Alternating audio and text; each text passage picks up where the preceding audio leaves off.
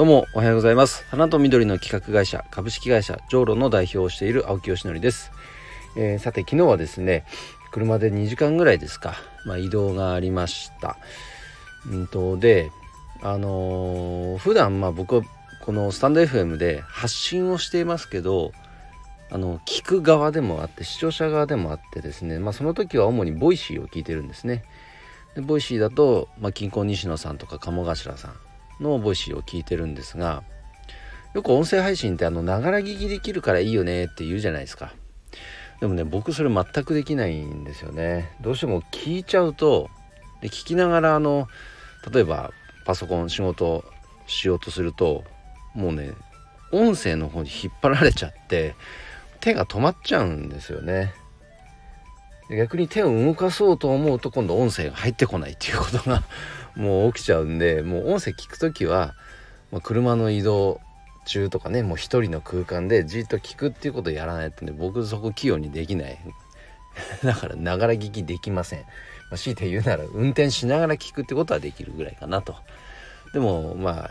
片道2時間往復4時間ですか。らゆっくり昨日もねまとめ聞きできたんですごくいい時間になりました。すごく勉強になりましたのでまた引き続き、えー、勉強していきたいと思います、えー、ということでえー、今日の、え、本題に移る前に1点告知をさせてください。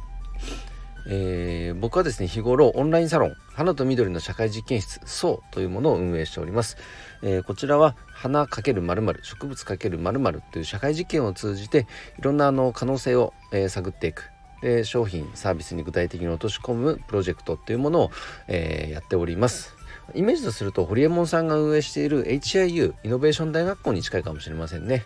それの花とか植物に特化している活動ということです。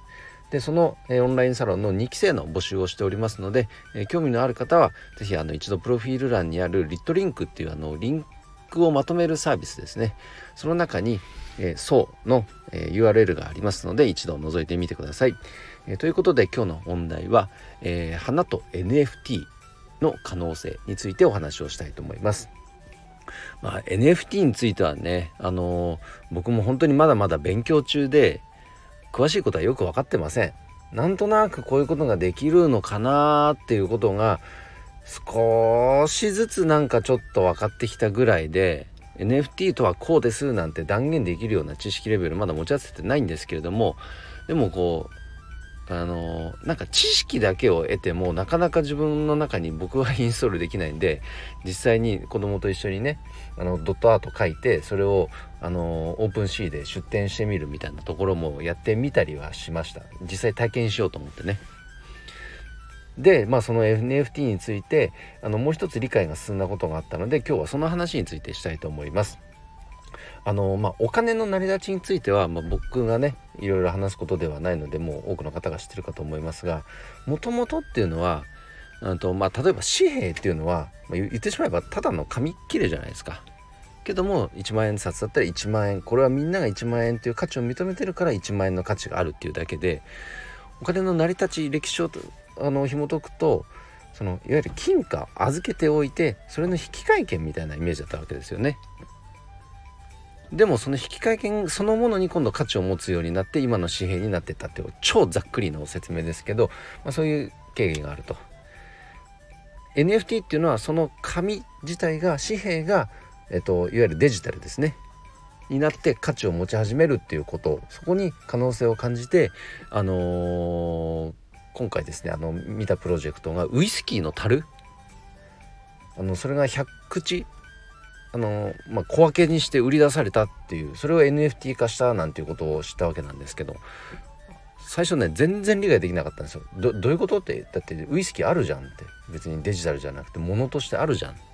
なのにそれを NFT ってどういうことって？理解ができなかったんですけどそれがちょっと理解できたのでシェアしたいと思います。あの、まあ、ウイスキーの一つの樽にね何リットル入ってるか分かりませんけどそれを100分割してそれを売り出したら即売れたということなんです。えー、ということはそのウイスキー100分の1のを所有する権利というものを、えー、所有するわけですよね。うん。でもその人たちは必ずしもそのウイスキーが飲みたいわけではないと。でもその所有権を持つことに価値を、えーと、見出してで今後それ自体に、えーと、その価値が高まっていくんではなかろうかと。でそれのこううん何て言ったらいいの？それの価値と価値の交換みたいなことが生まれていくとかそういうことを想定して多分購入してるんじゃないかみたいなことをあの教わったんですがそうなったとするとえっと将来じゃじゃあねそのじゃあ売り出したこのウイスキーを実際はいじゃあどうぞ取り来てくださいって言っても果たしてその100人所有100人の所有者がどれだけウイスキーを本当に取りに来るかここはね一つ見ものだと思うんですがなぜならその所有権 NFT の所有権 NFT 自体にも価値があるから、えっと、別にウイスキーを取り行かなくてもいいとそういう価値が生まれるんじゃないかということです。いう分かりますかね？僕も話してねちょっとこんがらがっちゃった今。あの、え要はね僕何言いたいかっていうとあなるほどとそういうことであるならばそれは花でもできんじゃねえかなと思ったんですね。例えばですよ例えばですよあのすっごくそのまあうんと少量生産しかできない希少なお花があったとします。で今までっていうのはそのお花そのリアルのものをいかにそこに付加価値をつけて高く売るかっていう考えでしたがそうではなくもう作れるものはもうそれしか数がないからそこにどんだけ付加価値つけようが、まあ、知れてますよね。でもそういう世界ではなくてそれを100個口をえっと NFT として販売することでそれ自体に価値を持たせていくっていうことです。となるとひょっとしたらそれの価値が高まるにつれてね。でそこで転売されることによって所有者あの元の発行者にも手数料が入るっていう仕組みになっていくわけですからなんかこの技術っていうのは使えるんじゃないかなと思いましたね。ひょっとしたら生産者さんをあのの今のビジネスモデルこの救う一つのなんか一手になるかもしれない。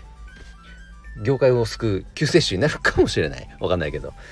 でも非常にそこは可能性を感じたので、えー、今日は自分のね整理のためにもこうやってアウトプットさせていただきました、